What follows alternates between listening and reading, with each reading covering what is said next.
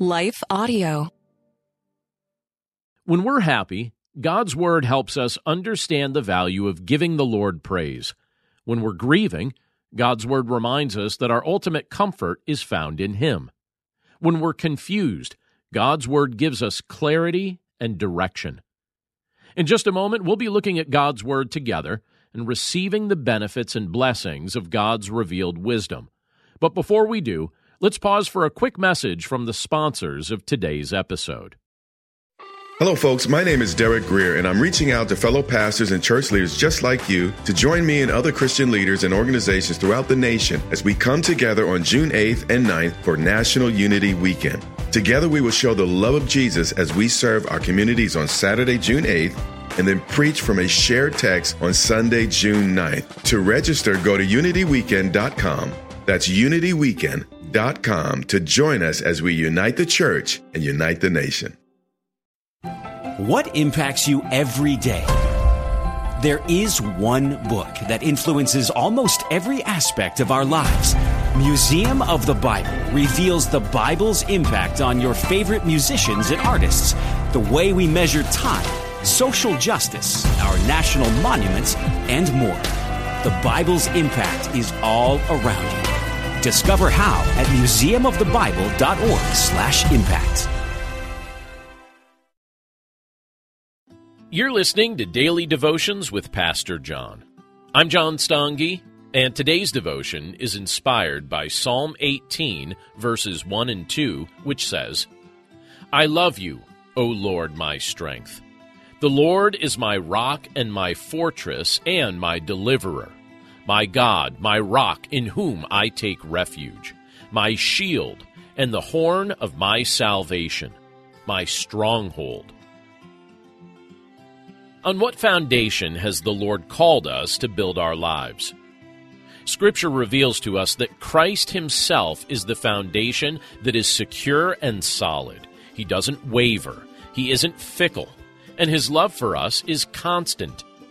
At times, however, without expressly declaring it, we may attempt to start anchoring our lives in temporary and shaky things what we own, how we look, what others think of us, how much others value our opinions, etc. When we do that, we're setting ourselves up for failure because all of those things change and are manipulated by shifting circumstances and opinions. Thankfully, our Lord doesn't operate like that.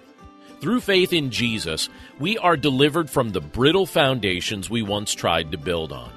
In Jesus, we find a fortress of security for our souls.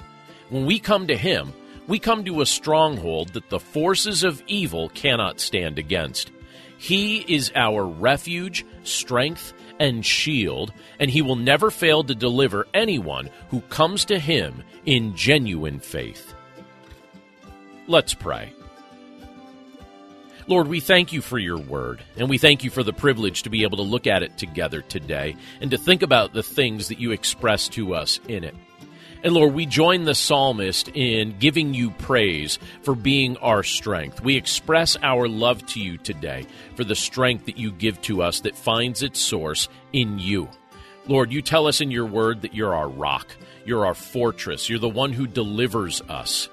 And Lord, you make it abundantly clear in your word that if we try to build our lives on any other foundation other than you, we're building our lives on something that is brittle and fickle and will change and will let us down.